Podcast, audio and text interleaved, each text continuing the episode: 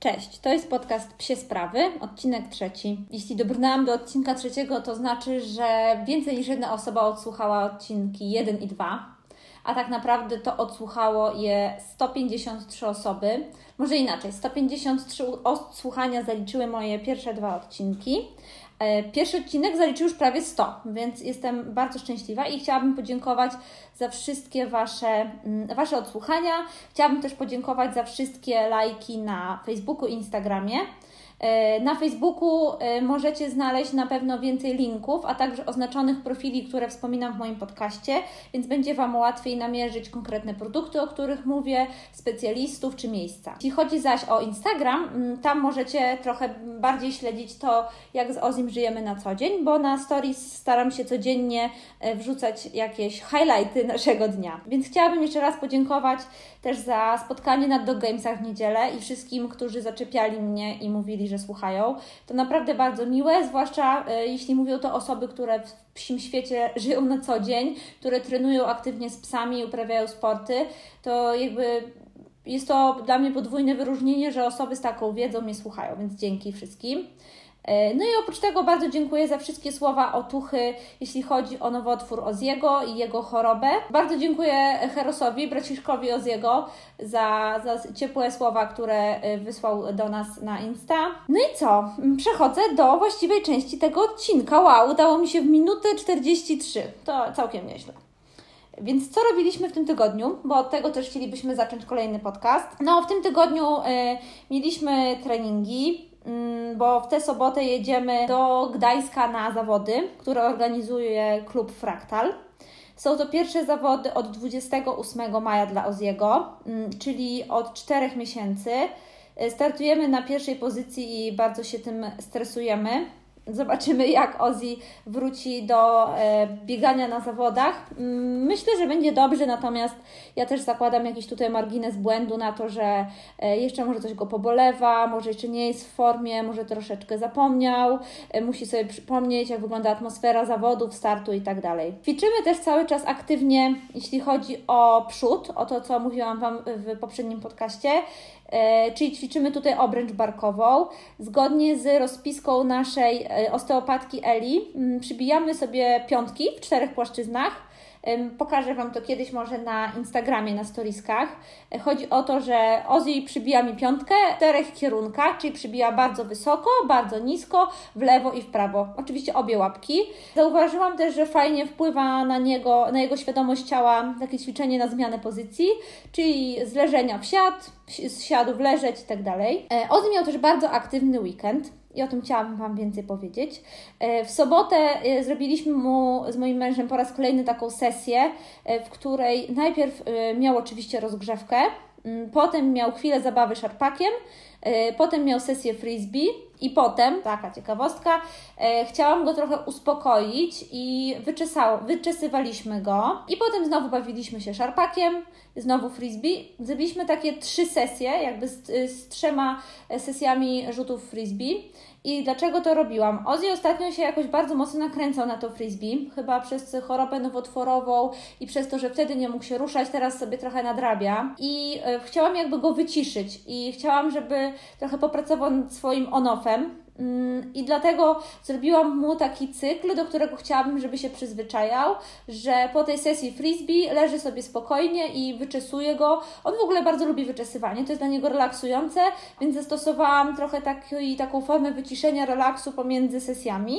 I też jakby Obok leżą dyski, obok leży szarpak, obok leży plecak, w którym zawsze znajdują się dyski, więc musi trochę jego główka popracować nad tym, żeby nawet w towarzystwie przedmiotów kojarzących mu się z aktywnością i sportem yy, odpoczywać. Dla wszystkich, którzy nie wiedzą, co to jest on-off u psa, to jest to takie pojęcie, które ja bardzo często słyszę w sportowym świecie i chodzi o to, że pies potrafi, jeśli pies ma dobry on-off, to bardzo dobrze się włącza i wyłącza, czyli e, bardzo łatwo go zmotywować do uprawiania sportu lub sam jest po prostu zmotywowany, ale łatwo też powiedzieć mu koniec i pies się uspokaja, wie, że teraz jest czas odpoczynku, czas relaksu i muszę przyznać, że z Ozim ciągle nad tym pracujemy i to jest dla mnie takie zadanie, powiedzmy jesienne, żeby, żeby to poprawić. E, więc tak było w sobotę. W niedzielę rano postanowiliśmy pojechać na taką aktywność, która nazywa się bieganie za wabikiem. Myślę, że harciarzom będzie to bardzo, bardzo dobrze znane. E, jest to konkurencja, która, konkurencja sport, który jest głównie uprawiany przez harty.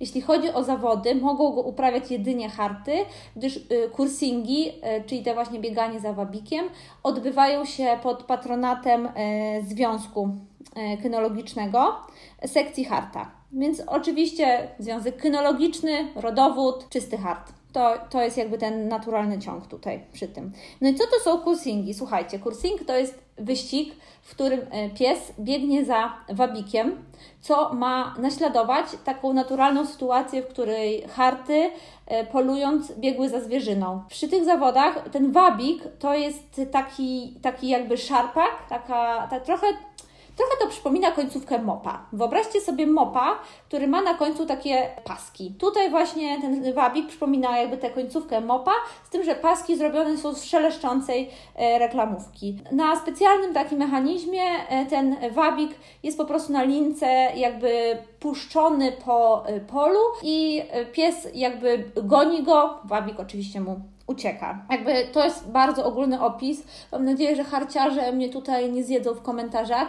Ja o kursingach i ogólnie o aktywnościach dla hartów przygotuję zupełnie oddzielny podcast i mam nadzieję, że tam opowiem o wszystkim od A do Z. Tutaj chciałam powiedzieć jakby co Ozzy robił.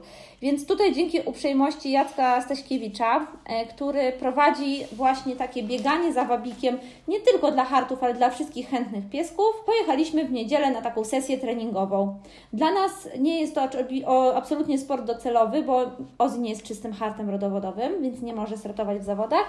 Natomiast uznaliśmy, że może być to fajny trening przed naszymi zawodami. Co ważne, Jacek sam opracował sobie taki mechanizm, który jakby ciągnie ten wabik i założył drużynę, własną drużynę za wabikiem, y, w której zrzesza i trenuje psy, które na co dzień biegają zawodowo w kursingach, ale prowadzi też takie treningi dla miksów, mogą też przyjść właściwie wszystkie pieski od jamników po dogi niemieckie. Myślę, że Jacek je e, z otwartymi ramionami przyjmie. No i co muszę powiedzieć i chciałabym to tutaj jakby od razu zaznaczyć, że bardzo profesjonalnie zostało to przeprowadzone. Ja jako osoba, która już nie jedne sportowe psie zawody widziała i psie treningi, jestem pod ogromnym wrażeniem profesjonalizmu Jacka. On nam opowiedział o wszystkim, dokładnie przeprowadził nas przez pole, powiedział na czym to polega. E, co to jest wabik, dlaczego psom się podoba. Bardzo mi się podobało jego e, podejście, w którym mm, też w tak bardzo entuzjastyczny, miły, sympatyczny, otwarty sposób o tym opowiadał, motywował ludzi, e, starał się mm, nawet nie w taki nachalny sposób przekonując do tego sportu, co pokazać, że jest to ciekawa rozrywka dla psa, jeśli jest przeprowadzona w kontrolowanych warunkach, a on te warunki właśnie tam bardzo kontrolował. No i co, słuchajcie, Ozzy pobiegł trzy razy po prostej, bo za tym wabikiem można też biegać po zakrętach i po, po, nie wiem, po bokach jakby różnych figur. I Ozzy pobiegł trzy razy. Za pierwszym razem e, puściłam go, się śmieliśmy z Jackiem, że on na pewno tutaj e, śmignie e, jak stary, ale okazało się, że dla Oziego gdzieś tam to zadanie się okazało trochę niezrozumiałe, że tutaj wabik ucieka, ale gdzie są hopki, gdzie jest przede wszystkim pies, z którym mam się ścigać, jak na wyścigu flejbolowym. Więc słuchajcie, ruszył za wabikiem, po czym wrócił na chwilę do mnie, ale później ja go jakby złapałam, jeszcze raz mu pokazałam, hej stary, tutaj gonisz jakby ten wabik i już sobie fajnie pobiegł, aczkolwiek e, ja nie widziałam, bo to była też duża odległość ode mnie, e, ale Jacek mówił, że on jeszcze tak sobie hopał, trochę tutaj nie wiedział, co się dzieje, e, podobało mu się to, ale bez przesady. I też słuchajcie, co dla mnie było ważne, że on dopadł ten wabik, czyli teoretycznie zdobycz, i od razu wrócił do mnie. Czyli jakby dla niego ważniejszą tutaj nagrodą był ten powrót do mnie, bo wiedział, że u mnie dostaje nagrodę tak jak jest na Playballu, więc to było dla mnie mega cenne i pokazało mi, że ten pies naprawdę rozumie tę formę współpracy ze mną. Za drugim razem było już lepiej, ale nadal się troszeczkę oglądał.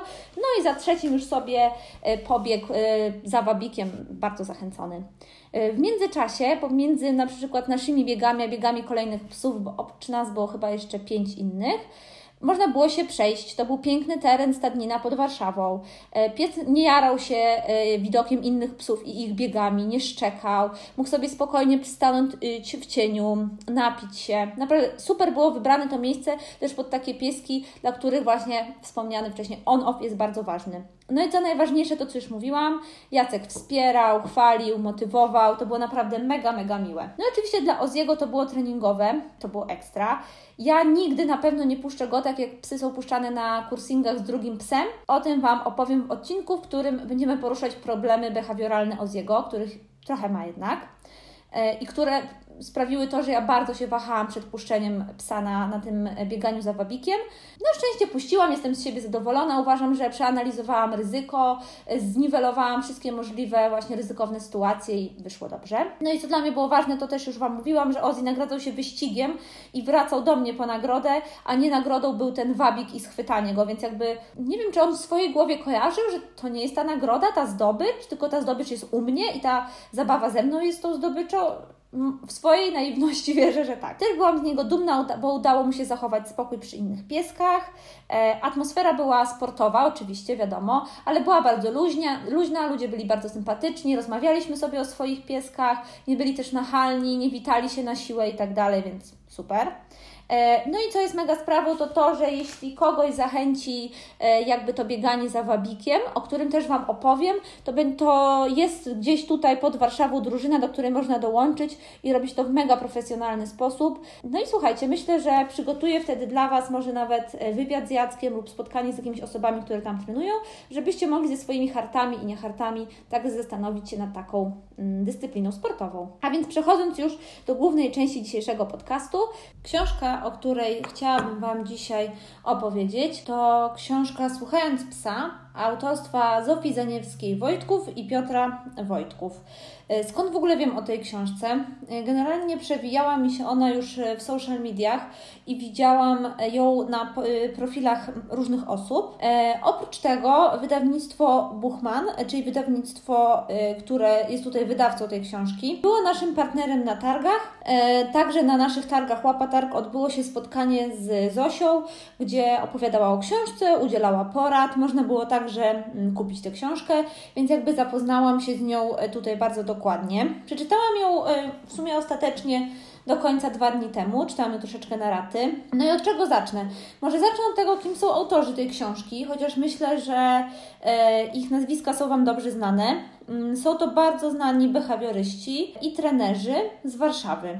Mm, oprócz tego prowadzą szkołę, która nazywa się Psiet Szkole gdzie zajmują się szkoleniami e, oczywiście psów, e, prowadzą różne kursy, mają m.in. kurs dla szczeniaczków, mają też kursy skupione na jakichś określonych problemach psich, ale oprócz tego mają też e, firmę, w której prowadzą szkolenia i kursy dla behawiorystów, psich trenerów, właścicieli zwierząt, a także dla osób pracujących w schroniskach, bo sami pracują w schronisku, współpracują ze schroniskiem w Korabiewicach, zresztą część zysków z książki jest przekazywana właśnie na to schronisko. No i co jeszcze mogę o nich powiedzieć ciekawego? Wyspecjalizowali się e, w psach z agresją, o czym sami zresztą piszą. E, Piotr wcześniej, zanim jakby został psim behawiorystą i trenerem, zajmował się szkoleniem psów asystujących i też tutaj w taki bardzo wzruszający sposób opowiada o tym, jak, e, jak się szkoli takiego psa asystującego. Mm, Zosia zaś skończyła bioetykę, która była dla mnie takim ciekawym kierunkiem i aż sobie zgooglowałam, gdzie, gdzie można to studiować. I psychologię zwierząt. O psychologii zwierząt już e, kiedyś czytałam, sama się zastanawiałam nad tymi studiami, więc e, to też była dla mnie jakaś tam ciekawa informacja.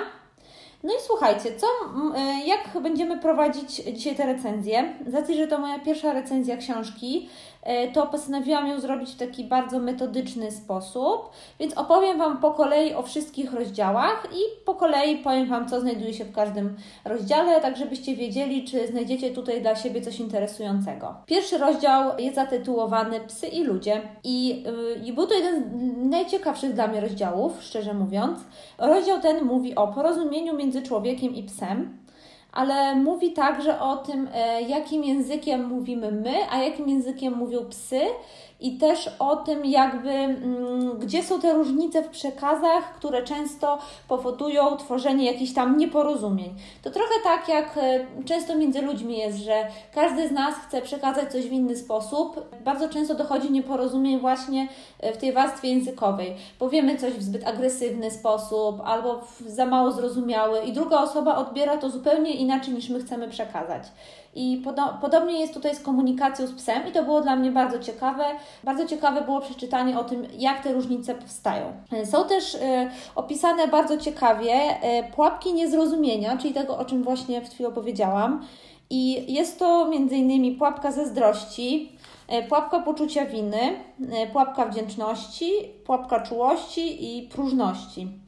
I są to takie pułapki, czyli takie miejsca, w których my narzucamy zwierzęciu trochę taką zbytnią antropomorfizację, czyli uczłowieczenie.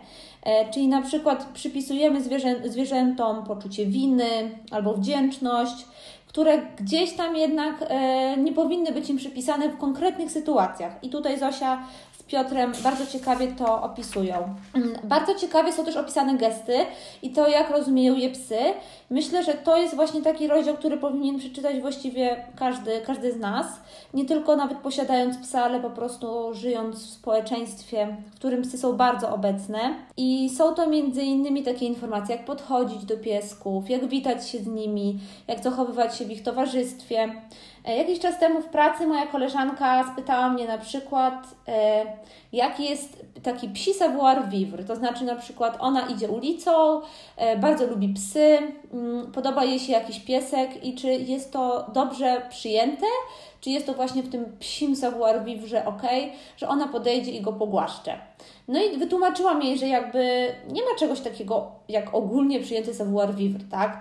Że widelec leży z tej strony, a, a nóż z tej. No niestety, tutaj w psim świecie y, myślę, że wiele takich zachowań musimy jeszcze ciągle wypracować, a szkoda, bo powinny być, myślę, że bardziej szeroko społecznie znane. No i jakby kończąc Wam y, tylko tę opowieść o mojej koleżance, ja powiedziałam, że wiesz co, słuchaj, ja myślę, że jako właściciel psa, to bardzo bym chciała, żeby w takiej sytuacji ktoś do mnie podszedł i zapytał, że cześć, masz super psa, czy mogę go pogłaskać? I ja bym wtedy powiedziała ok albo nie ok, zależnie od nastroju mojego psa.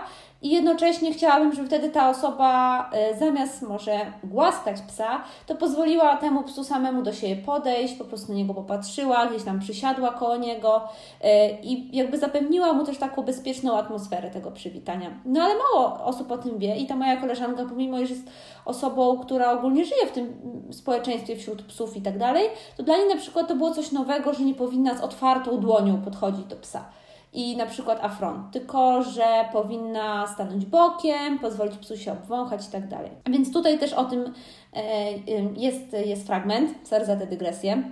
E, kolejnym rozdziałem jest rozdział zatytułowany Nastrój psa, a dobry nastrój. I jest bardzo ciekawy rozdział, który być może jest dla Was oczywisty, dla mnie na przykład nie był, między nastrojem a emocjami. Nastrój to coś dłuższego, emocje krótszego, nagłego. E, I bardzo e, fajnie rozpisane są też takie cztery bieguny samopoczucia u psa. Żeby Wam nie spoilerować, to po prostu zajrzyjcie, bo to jest akurat też bardzo ciekawy rozdział. Taki e, może dla osób, które już żyją z psami na co dzień, bardziej mm, przypominający niektóre rzeczy, ale nadal ciekawy. I są też rozpisane komponenty dobrego nastroju, czyli jakie są elementy, jak je realizować, które składają się na to, że pies jakby ma dobry nastrój ogólnie. I to są e, tutaj wymienione przez autorów e, bezpieczeństwo, zasady i przewidywalność oraz zaspokojenie potrzeb. I tych potrzeb jest siedem, one też są fajnie rozpisane. To jest w ogóle taki bardzo fajny rozdział, jakbym powiedzieć, ogólny, czyli taki, w którym bardzo, e, bardzo ogólnie, ale jednocześnie rzeczowo i na przykładach rozpisane są takie podstawowe potrzeby psa i w sumie możemy sami się przy każdej z nich zastanowić, czy ok, czy potrzeba e, zabawy u mojego psa jest zaspokojona w odpowiedni sposób. Kolejny rozdział to już e, ukłon w kierunku właścicieli szczeniaczków, bo nazywa się Mamy szczeniaka w domu. No jak on e, tutaj wskazuje, oczywiście tytuł, e, jest to taki fajny, prosty, prosty, ale bardzo rzeczowy, tak jak już mówiłam, poradnik do, tego, jak przygotować się na przyjście psa mm, w domu, szczeniaczka, jak go wychowywać. I tu są podane bardzo jasne recepty i takie proste rozwiązania. W sensie Zosia z Piotrem nie silą się na obmyślanie nowych teorii, a raczej pokazują krok po kroku, jak temu psu zapewnić jak najlepsze, jak najmądrzejsze wychowanie. I to jest trochę takie one-on-one e, dla wszystkich e, nowych, e, dla wszystkich właścicieli szczeniaków. Oprócz tego jest tam też bardzo fajne hasło, które się powtarza przez całą książkę, więc myślę, że warto je tu przytoczyć, a które na przykład w moim życiu z psem też gdzieś tam jest bardzo ważne. Zostań dla niego magikiem. I to jest hasło, które ma w skrócie mówić o tym, że pies ma nas postrzegać jako taką osobę, z którą jest najfajniej, z którą się najfajniej bawić, z którą najfajniej przebywać, która daje jeść, zapewnia mi bezpieczeństwo, która też jakby bawi się ze mną na co dzień, robi ze mną sztuczki, zapewnia mi różne aktywności. I to jest takie hasło, które na pewno warto sobie zapisać i na co dzień się zastanawiać, czy rzeczywiście dla tego naszego psa my jesteśmy magikami.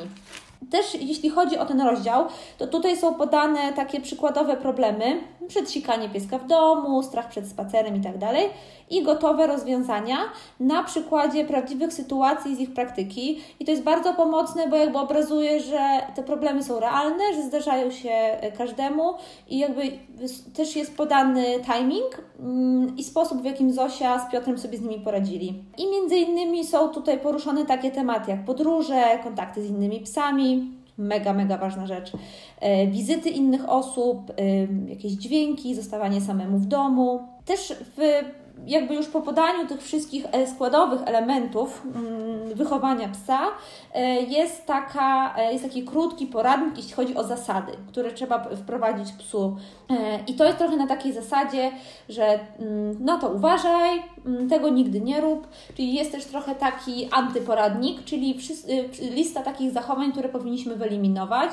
I na przykład rozprawiono się tam w tym rozdziale z mitem wsadzania psiego noska w siki, który dla mnie jest w ogóle jakiś niepojęty, że jeszcze gdzieś ktoś y, może coś takiego robić. Wiecie oczywiście o co chodzi, że powiedzmy szczeniak sika w domu w miejscu, w którym nie powinien nasikać, wsadzamy mu nos w te siki, nie wiem po co, chyba dla własnej satysfakcji, że coś zrobiliśmy, bo żadnego pożądanego efektu to nie przyniesie, a jedynie może y, awersować psa do nas. Więc Zosia z Piotrem się z tym rozprawiają, mówią jak to robić i po prostu pokazują, jak tego szczeniaka od A do Z wychować. Zresztą w sposób, w który ja gdzieś tam się zgadzam. E, potem mamy, co każdy opiekun wiedzieć powinien, i przepraszam, mieć powinien. No i to jest, nie będę tutaj się nad tym za bardzo roztkliwiać, bo to są takie esencjale dla właścicieli. No mamy tam smycz, obroże, posłanko, e, ale mamy też na przykład, co mnie bardzo cieszy, e, kennel, czyli klatkę, która mam nadzieję, że już coraz mniejszej ilości właścicieli psów kojarzy się z psim więzieniem albo ze schroniskiem, bo jest to moim zdaniem bardzo ważny element, element wystroju wnętrza każdego psiarza e, i samochodu.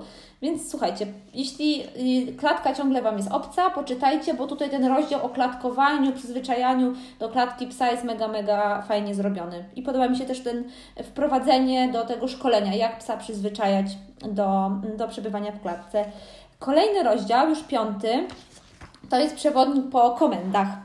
E, I to było też dla mnie fajne, bo to było zebrane gdzieś tam w jakiś sposób. Sprawdzałam, czy mój pies wszystkie umie. Odhaczyłam wszystkie. I to jest też y, mm, tutaj opisane, po co wprowadzać komendy, po co się ich uczyć, w ogóle co one dają psu w życiu, co dają nam. Później już jest taki y, typowy poradnik po kolei, jak uczyć, jak utrwalać. Są pokazane etapy, timingi. Słuchajcie, jeśli macie psa, nie wiecie jak go uczyć komend, to tutaj jest jakby to pokazane naprawdę w taki bardzo przejrzysty sposób.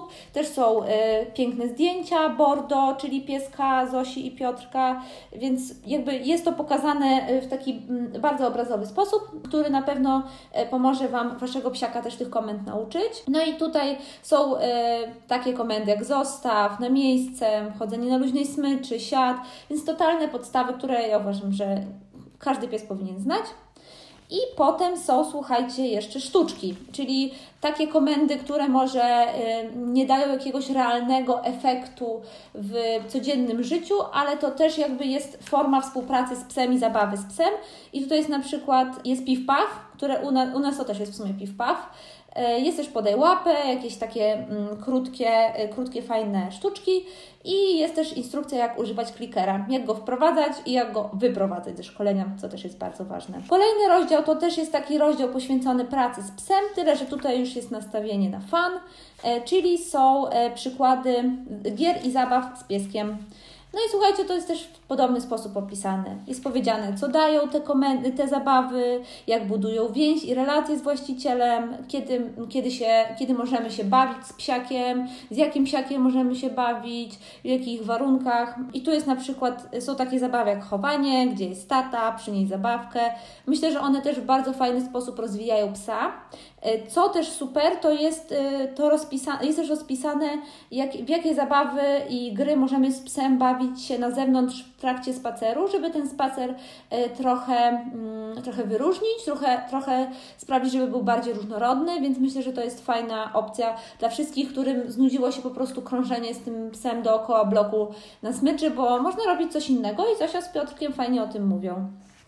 No i dalej zaczynają się, słuchajcie, trochę poważniejsze tematy. Mianowicie, kolejny rozdział nazywa się Najczęstsze problemy behawioralne, i to jest to, z czym Zosia z Piotrem pracują y, aktualnie najczęściej, bo bardzo często, tak zresztą tak jak piszą w tej książce, są wzywani na takie psie interwencje, gdzie na przykład pies wykazuje agresję wobec dziecka, albo nie wpuszcza obcych do domu, y, albo na przykład boi się wychodzić na spacery, ma problemy z załatwianiem się na spacerach. Więc to jest rozdział o takich y, problemach. On też jest bardzo ciekawy, nawet jeśli Wasz piesek jest absolutnie bezproblemowy. I tutaj są poruszone między innymi takie kwestie jak agresja, strach, właśnie relacje z dziećmi, bronienie zasobów, lęk separacyjny. Myślę, że jeśli Wasz piesek ma chociaż jakieś drobne przejawy tych problemów, to warto zapoznać się z tą książką, bo tutaj są opisane realne przykłady z praktyki tych behawiorystów, to jak sobie z nimi poradzili i co jest bardzo fajne, to tutaj jakby też oni zawsze podkreślają, że nie ma jednej recepty na psa. Nie ma jednej recepty na problem, z którym boryka się dany pies. Po prostu trzeba zawsze w każdej sytuacji słuchać tego psa bardzo indywidualnie, podchodzić do każdego przypadku bardzo indywidualnie, obserwować też go. E, w ogóle w tych przykładach, które oni tutaj pokazują ze swojej praktyki, e, bardzo często mówią o tym, że oni psa, zanim zdiagnozowali, bardzo długo obserwowali. Na przykład nagrywali go w trakcie ich nieobecności, w trakcie jakby podejrzenia powstawania tego problemu. My ostatnio mieliśmy takie podejrzenie, bo przeprowadziliśmy się do nowego mieszkania, że Ozzy ma lęk separacyjny. Mieliśmy jakieś tam doniesienia od naszej sąsiadki, że on popłakuje i tak dalej. No i słuchajcie, nagraliśmy go na kamerę i rzeczywiście zauważyliśmy, że on popłakuje, że ma jakieś tam problemy w ciągu dnia i wstaje, idzie do drzwi, idzie trochę poskomleć, popłakać rzeczywiście. E, wezwaliśmy naszą behawiorystkę Magdę, no i ona nas trochę uspokoiła, powiedziała, że do lęku separacyjnego to jest jeszcze daleko, na razie to rzeczywiście są małe psie smutki, więc sobie z nimi radzimy. E, ale dlaczego o tym mówię? Bo właśnie, żeby zdiagnozować, czy rzeczywiście sąsiadka przesadza, czy to płacze pies z góry, czy płacze kot sąsiadów, to trzeba po prostu psa nagrać i zobaczyć, jak to wygląda. Słuchajcie, jeśli zastanawiacie się, jak psa nagrać, to jest wiele aplikacji na komputery, które po prostu to robią. Jeśli macie w komputerze mm, kamerkę, to nie stanowi to żadnego problemu. Ok, więc jeśli chodzi o te problemy behawioralne, to myślę, że, że to jest bardzo ciekawy rozdział dla wszystkich właścicieli, nie tylko dla właścicieli właścicieli psów z problemami. I kolejny to jest również bardzo ciekawy rozdział. Myślę, że e, zwłaszcza dla właścicieli psów żyjących w dużych miastach i w dużych skupiskach psich to będzie ciekawe, bo to są psie mity, i to mi się bardzo podobało, bo rzeczywiście z większością tych psich mitów spotykam się na co dzień. No i co tam było, słuchajcie? Były innymi sytuacje chowania e, psa dla dzieci, z którą w ogóle ja na przykład w tym tygodniu się rozprawiałam z tym mitem. E, psia dominacja, błagam, zakończmy temat psiej dominacji i tym, że psy chcą zdominować inne.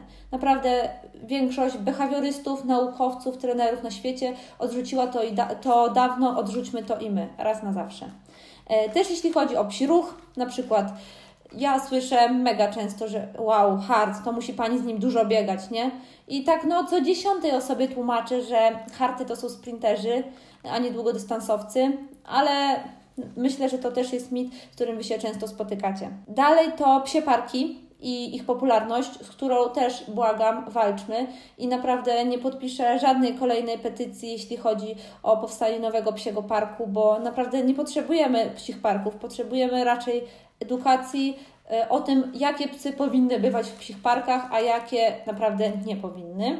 No i ostatni mój ulubiony, czy to piesek, czy suczka, bo mój lubi tylko pieski, tylko suczki. Jasne, że jest tak, że na przykład Ozzy też dużo lepiej się dogaduje z suczkami niż z psami, ale gdzieś na koniec to jest y, tak skomplikowany y, problem dla większości psów, rozróżnienie relacji z daną płcią, że nie można to absolutnie zero-jedynkowo sprowadzać do takiego właśnie pytania. Więc tutaj te mity wszystkie e, są poruszone i Zosia z Piotrkiem się z nimi rozprawiają. I ostatni rozdział, który mnie szczerze mówiąc najbardziej zaskoczył w tej książce, Zaskoczyło mnie to, że się w niej pojawił, natomiast jakby to wsparcie schroniska w, w Korabiewicach już mi to trochę tłumaczy czyli sytuacja psów w schroniskach, a rozdział nazywa się Dla kogo? Pies schroniskowy. Jest to bardzo dobre, dobry tytuł, bo pokazuje też to, co, z czym jakby my w Polsce się borykamy, czyli też trochę takim ostracyzmem wobec osób, które e, adoptują, kupują whatever, psy rasowe lub psy w typie rasy, bo przecież tyle jest zwykłych kundelków w schroniskach. Słuchajcie, jakby to jest temat na pewno na dłuższą dyskusję i dłuższy podcast i, i na pewno nie na dziś. Natomiast ja absolutnie nie oceniam w żaden sposób zarówno osób, które nie chcą nigdy wziąć psa rasowego, jak i tych, które biorą tylko psy rasowe. To jest tak, tak bardzo rozbudowany temat, jeśli chodzi o potrzeby psa, potrzeby ludzi, o dopasowanie. Zosia z Piotrkiem bardzo fajnie o nim piszą, więc możecie tutaj zerknąć do tej książki i zobaczyć, jakie jest ich zdanie. Poruszone są tu m.in. takie zagadnienia, jak dla kogo jest pies schroniska, jak wygląda praca z takim psem, ale też takie wkłady problemów, lęków i różnych terapii, które musieli zastosować na psach schroniska właśnie ci behawioryści. Też jest tutaj jakby pokazane to, jak, e, jak długo e, trzeba na przykład danego psa przygotowywać do adopcji. Ile wymaga pracy taki pies ze schroniska, zanim w ogóle będzie mógł być ogłoszony, wystawiony, czy wysłany do domu tymczasowego, czy gdzieś pokazany na jakichś e, forach, nie wiem, ogłoszeniach i tak dalej. I tu są przykłady psów, które, którym zajęło naprawdę długo, zanim mogły być w ogóle skierowane do adopcji, bo tak miały głęboko zakorzenione różne problemy behawioralne. Ok, to był właśnie ostatni rozdział, o którym chciałam powiedzieć. Co do takich technicznych szczegółów, to książkę możecie kupić naprawdę w wielu, wielu sklepach, także w internetowych. Jej cena to około 30 zł i ja Wam polecam sprawdzanie na Ceneo, gdzie e, akurat jest najtańsza, bo często zdarzają się różne promocje. Ja na przykład kupuję książki w takiej księgarni internetowej Bonito, bo mam zawsze super odbiór po drodze e, z pracy czy do pracy na ulicy Chmielnej. Jeśli jesteście z Warszawy, to Wam polecam, bo to jest fajna opcja. I zawsze są też dobre ceny. Książka ma bardzo przyjemny format, bo jest to, e, wydaje mi się, troszeczkę większy format niż A5. E, ma też przepiękną oprawę graficzną, przynajmniej do mnie bardzo przemawiającą, bo e, wszędzie są bardzo minimalistyczne zdjęcia Zosi i Piotrka z ich psem Bordeaux i które okraszone są także rysunkami Zosi, które są przepiękne. Wszystko podane jest w takiej bardzo rzeczywiście przyjemnej formie wizualnej, która zachęca do czytania. Jakby ta książka się nie nudzi w trakcie, idzie to bardzo fajnie. Ja zwracam uwagę bardzo na takie rzeczy, bo jakby tymi sztukami wizualnymi się zajmuję gdzieś tam na co dzień. I jeszcze dla wielbicieli Kindla mm, czy wszystkich czytników znalazłam książkę w e, formie e-booka. Natomiast polecam Wam w tej formie drukowanej, bo naprawdę jest bardzo przyjemna i estetyczna. E, żeby Was jeszcze trochę zachęcić do kupienia, to na pewno e, ważne jest to, że część wpływów ze sprzedaży książki wydawca przekazuje na schronisko w Korabiewicach. Ok. I na koniec ogólne wnioski, e, które mam dla Was po przeczytaniu tej książki. Po pierwsze, na pewno jest to super książka dla właścicieli pierwszego psa. Szczerze mówiąc, gdybym wiedziała te wszystkie rzeczy, które wiem po przeczytaniu tej książki, wiem po prostu teraz w dwóch latach terapii behawiorystycznej z moim psem, to zupełnie inaczej bym podeszła do niego, zupełnie inaczej bym go wychowywała. Więc na pewno, jeśli zastanawiacie się, czy brać psa, zastanawiacie się nad adopcją, kupnem, a jeszcze Wasza wiedza może nie jest taka, tak, taka szeroka, to zapraszam Was do kupna tej książki, bo ona daje bardzo takie fajne, gotowe recepty, instrukcje, rozwiązania. Naprawdę można sobie wypisać z tej książki taki plan wychowania psa, co uważam, że jest super. Po drugie, jakby ten ostatni rozdział o schronisku to też jest coś takiego, czego nie spotkałam e, wcześniej w książkach o psach, bo rozprawia się z mitami, pokazuje też taki e, prawdziwy, prawdziwą twarz schroniska, pokazuje prawdziwe historie. E, oczywiście to uważam, że gdzieś na koniec jest pokazane bardzo pozytywnie i jakby ta książka namawia do adopcji psów ze schroniska, więc jakby ten efekt, którym mamy promować adopcję kundelków jest oczywiście zachowany, natomiast jest to podane w bardzo mądrej, ciekawej formie. Ale żeby nie było tak słodko, bo y, nie wystawiam tutaj laurki ostatecznie tej książce, to dla mnie na przykład e, w tej książce za mało jest sportowego zacięcia i za mało jest takich elementów pokazujących jakieś fajne sposoby na spędzanie sportowo i aktywnie czasu z psem. Brak na przykład pokazania opisu jakichś sportów, przykładów, wpływu też sportu na psa i na człowieka, na wspólną relację. Jest na przykład dużo tutaj aktywności z psem polegających na szarpaniu, na zabawie, natomiast no, brakuje mi chociaż powiedzenia, że jest coś takiego jak flyball, agility, frisbee. W ogóle to nie jest wspomniane i myślę, że trochę tego tutaj brakuje, bo jakby te sporty i te aktywności z psem zyskują z każdym rokiem na znaczeniu, więc czemu by ich nie opisać? A wiem, że Zosia sama, jak tutaj zresztą wskazuje, uprawia sport z, ze swoim pieskiem Bordeaux, bo uprawia obedience i nosework, więc mogła chociaż o tym troszeczkę więcej wspomnieć. I na pewno dla osób, kolejny taki minusik, dla osób, które już są bardzo ogarnięte i o tych psach wiedzą dużo, to ta książka będzie jedynie takim przypomnieniem i usystematyzowaniem wiedzy. Y, nie dowiedzą się z tej książki jakoś wiele nowości o nowych teorii behawiorystycznych albo jakichś najnowszych badań psychologicznych nad psami, natomiast na pewno to y, swoją wiedzę usystematyzują i ją uporządkują, więc na przykład dla mnie to było ważne. I mi ta książka się przydała, pomimo iż ja wydaje mi się, że wiem dość sporo o psim wychowaniu, psich problemach, ale ciągle dowiadywałam się tam czegoś, co gdzieś tam w mojej głowie ułożyło trochę bardziej tematykę. No i słuchajcie, ogólnie to wystawiam tej książce ocenę bardzo pozytywną i zachęcam Was do kupna, zwłaszcza, że cena jest bardzo zachęcająca, a jakby sama oprawa graficzna i format tej książki też są bardzo przyjemne, więc jest po prostu fajną pozycją w bibliotece. Zastanawiałam się trochę nad wprowadzeniem do tego podcastu formy jakiegoś rankingu, nadawania ocen i uznałam, że troszkę tutaj nawiążę do mojej aktywności, jaką jest łapa targ i będę przyznawała łapki. Więc 5 łapek to będzie ta ocena najwyższa, więc tutaj książce Zosi Zaniewskiej, Wojtków i Piotra Wojtków Słuchając Psa przyznaję 4,5 łapki, a pół łapki odejmuję właśnie za, to, za ten brak ujęcia sportowego. E, niemniej myślę, że 4,5 to jest świetna cena. Wszystkich zachęcam, tak jak mówiłam, do e, kupna książki, a jeszcze bardziej zachęcam Was do wyciągnięcia z tej książki wniosków i do przełożenia ich na pracę ze swoim psem, na relacje ze swoim psem, może usprawnienie jej. Myślę, że każdy z Was po jej przeczytaniu powinien w swojej głowie dokonać takiego rachunku sumienia. Ok, jestem właścicielem psa, mam go już jakiś czas, całkiem niedługo. Czy wszystko robię ok? Czy mój pies jest szczęśliwy? Czy mój pies ma dobre życie? Więc z takim e, pytaniem Was zostawiam i do usłyszenia za tydzień.